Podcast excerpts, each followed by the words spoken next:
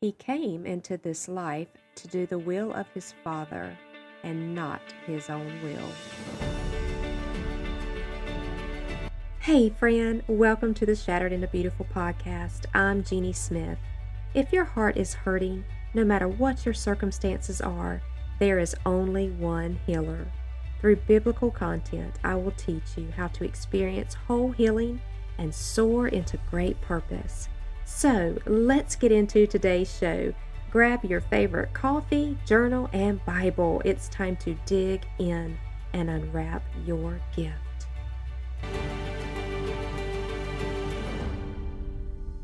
Hey friends, welcome back to the show, and today is Resurrection Day. I love that I'm getting to record this message of our will on Resurrection Day. So I want to open up with a passage of scripture from John six, thirty-eight through forty. Now, when we think of the greatest accomplishment that was done, how can we not think about the cross when it comes to Jesus, our Lord and Savior? So he came to do the will of his Father. And the greatest will of his Father is that he would send his only Son and sacrifice him for the sake of all his deep love for all of us, that whosoever would believe in him would not perish but have everlasting life. Now, that was the scary unknown for Jesus, in a sense, right? He was in agony over what was ahead of him. He knew what was ahead of him. We don't always know what is ahead of us. So for us, it is the scary unknown, and we're going to talk about that today, and I'm going to share one of my own personal stories. But right now, I just want to soak in this word. So John six, thirty-eight through forty, here's what it says. For I, this is Jesus speaking, for I have come down from heaven, not to do my own will, but to do the will of him who sent me. This is the will of him who sent me, that all that he has given me, I lose nothing, but that I give new life and raise it up at the last day. For this is my Father's will and purpose, that everyone who sees the Son and believes in him as Savior will have eternal life, and I will raise him up from the dead on the last day. Glory to God. So Jesus' will, his will was to do the Father's will, and we are told right here in this passage I just read to you what the Father's will was.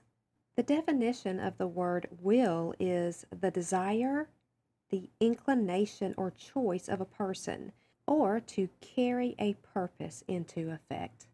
My dad once told me that our will is one of the most powerful gifts that we had ever been given. He says, to own your will. Your will to do something is the greatest and strongest power your mind will ever know.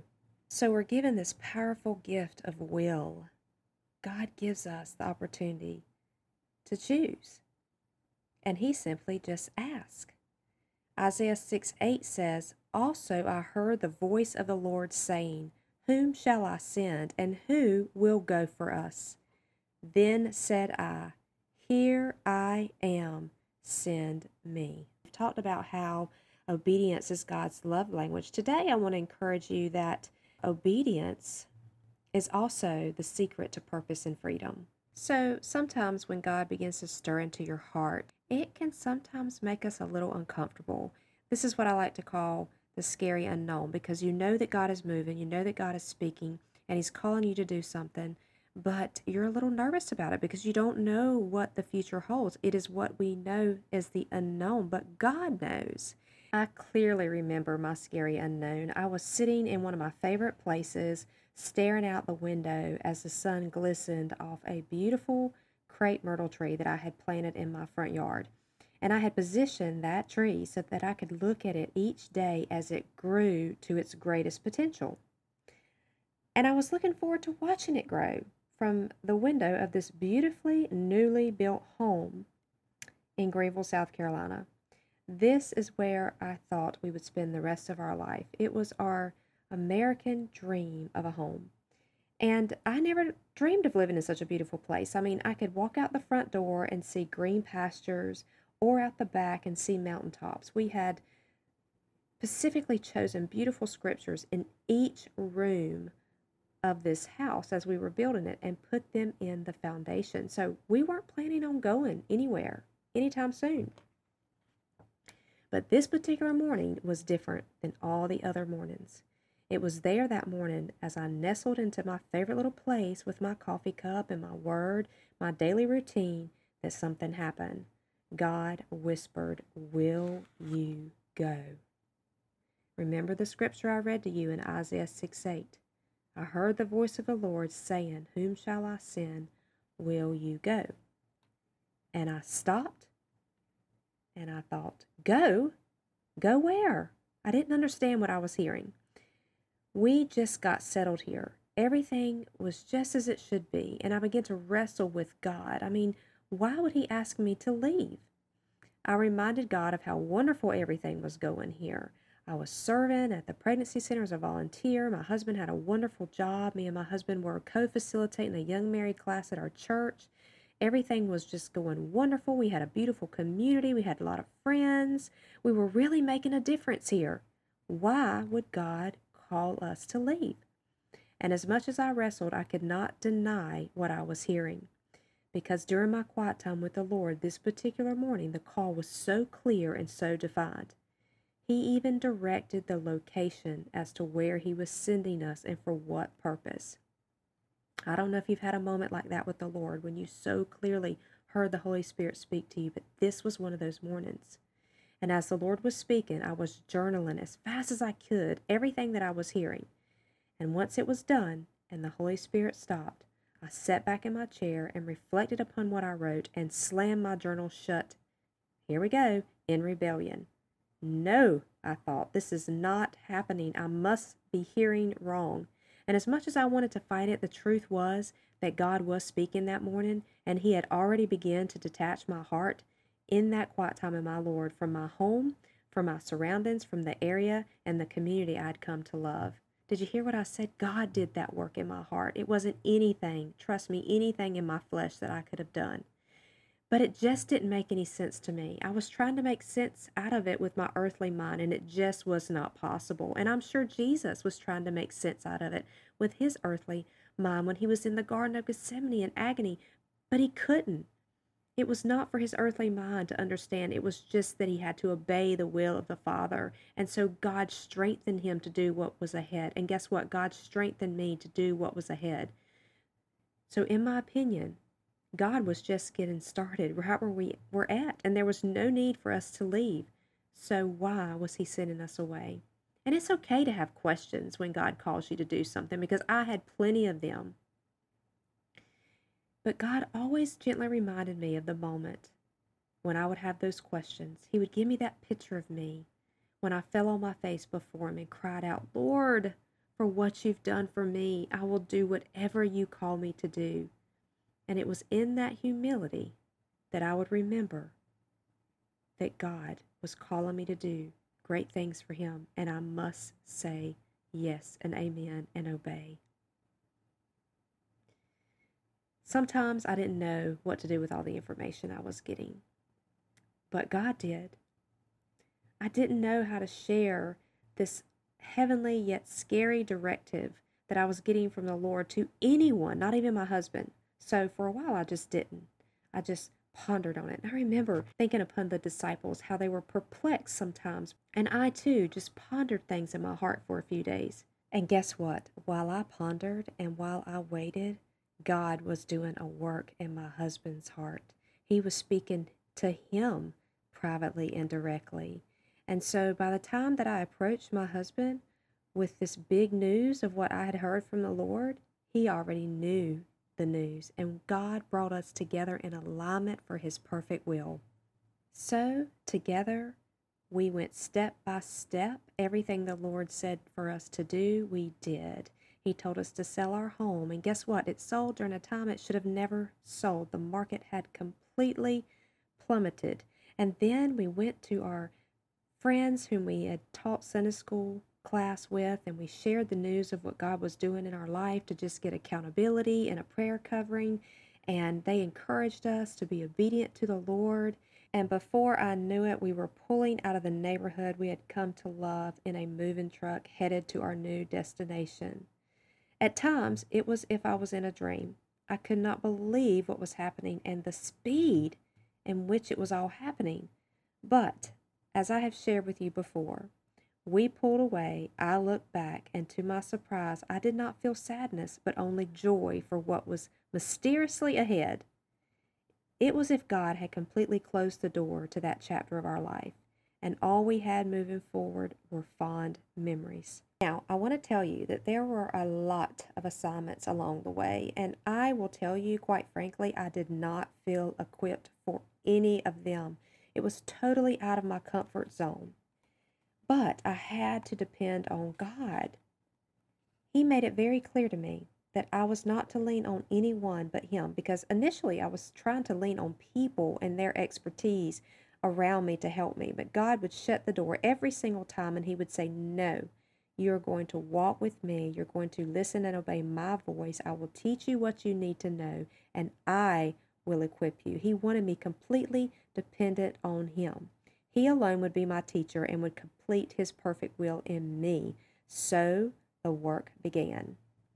Now, when God is moving in your heart and He's calling you to obedience, one of the books that I love and I would encourage you to get into is the book of Habakkuk. And that's where the Lord sent me during this time. And here we see three things happening in this small book. We see the promises of God fulfilled. We see God giving some directives of watching, writing, and waiting. So I want to encourage you, when God is moving and speaking to you about doing something, doing the will of the Father, you need to journal. You need to write down what you're hearing, because it will become a lifeline. It will be huge, profound in your walk with the Lord. As you hear Him, you write it down, right? And then you can go back and you can look at it. You can see what the Lord has done. You can see where He gave directives and how you journaled along the way and how God met all of the needs and how He provided, how He answered your prayers, and how what He told you to do was fulfilled. In Habakkuk two, one through four, it says, I will stand upon my watch and set me upon the tower and will watch to see what He will say unto me and what I shall answer when I am reproved. And the Lord answered me and said, write the vision and make it plain upon tables, that he may run that readeth it. For the vision is yet for an appointed time, but at the end it shall speak and not lie. Though it tarry, wait for it, because it will surely come. It will not tarry. Behold, his soul, which is lifted up, is not upright in him, but the just shall live by his faith. As we walked all of these processes out, as we walked into the scary unknown, we saw so many miracles along the way. Some of the greatest miracles was the miracles that God performed in our own hearts. How God stripped us away from things that we knew. He stripped us away from our careers, and how we had a heart to abandon all and to just fully serve Him. And we viewed everything differently than we ever had before. Our desires had changed and our motives had changed. Most importantly, our will had changed. Our will had aligned with the Father's will, and it began to feel like nothing else mattered anymore. Now, I will tell you that during this season of our lives, many people around us, including family and friends, they thought we were absolutely nuts. They asked questions we simply could not answer because we didn't know ourselves. So to the world, it made no sense to lay down two great careers to follow after the unknown, but to us, it was the only thing that made any sense. And we knew our Father was pleased, so we were at total peace. As I studied Scripture concerning obedience, I learned that it was a process like most everything else. This week, we are focusing on the will.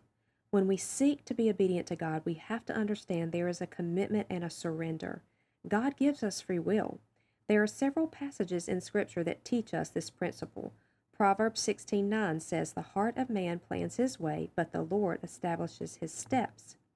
God allows us to choose. Joshua twenty-four fifteen says, choose this day whom you will serve. So we're talking about two different wills. To fully understand this, we must understand flesh versus spirit. In Galatians five sixteen seventeen, it says, but I say, walk by the Spirit, and you shall not gratify the desires of the flesh. For the desires of the flesh are against the Spirit, and the desires of the Spirit are against the flesh. Whew, glory! For these are opposed to each other, to keep you from doing the things you want to do. Wow.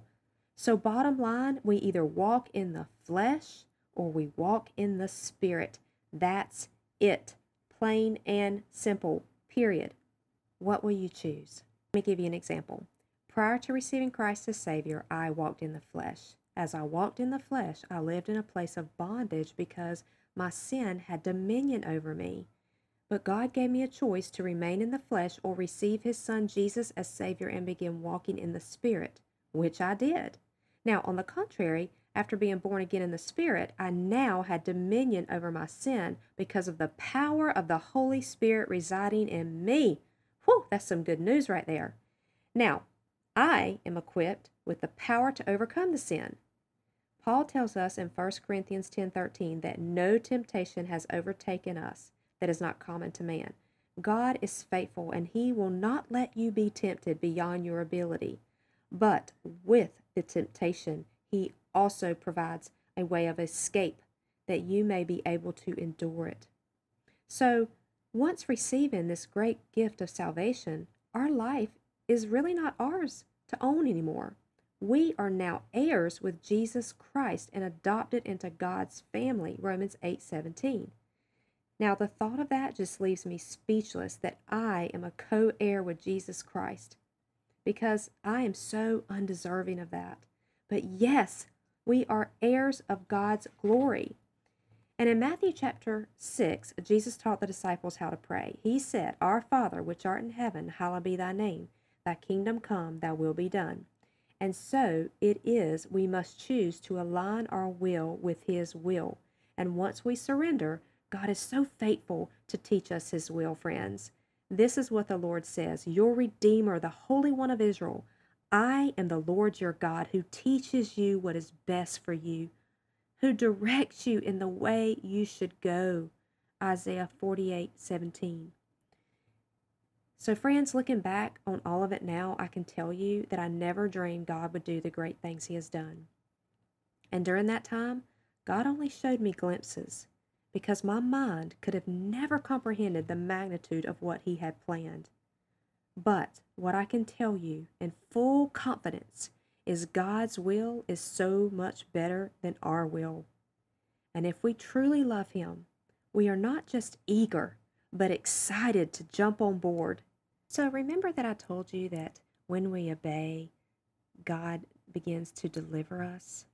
And we see those two things come into play together. We see God delivering us, which really means He's rescuing us. And we see that beautifully coupled with obedience. And we talked about also how obedience is really the secret to purpose and freedom. So as I prepare to close today, I want to give you a challenge. How about we allow God's deliverance to move us right into a full calendar of His events that will impact all the way to glory? And Jesus said to them, "Truly I tell you, at the renewal of all things, when the Son of Man sits on His glorious throne, you who have followed me will also sit on twelve thrones, judging the twelve tribes of Israel, and everyone who has left houses, or brothers, or sisters, or fathers, or mothers, or wife, or children, or fields for my sake, will receive a hundred times as much and will inherit eternal life." Matthew nineteen twenty-eight through twenty-nine. Wow. That ran deep in my spirit. Those words pierced my heart, and I hope they did yours as well. So, how do you obey the Lord with your will? Whatever the Father asks, go and do. Next week, we're going to talk about how we can obey Him with our mind. Oh yes, it's time for battle. Friends, have a wonderful week and a happy resurrection. I love you bunches, and remember, live life abundantly. If you like Mommy's show, leave a review. Hey, before you go, if this podcast has blessed you, the number one way you can help me is to leave a review and subscribe to the Shattered Into Beautiful show. Next, hop on over to the Shattered Into Beautiful private Facebook group where you will find a network of friends with daily inspiration. You can reach me at jeannie scott smith dot com. And lastly, please share the episode or review in your social and tag me at Smith Evangelistic Ministries. I cannot wait to meet with you again. Stay tuned for more life-giving podcasts coming your way.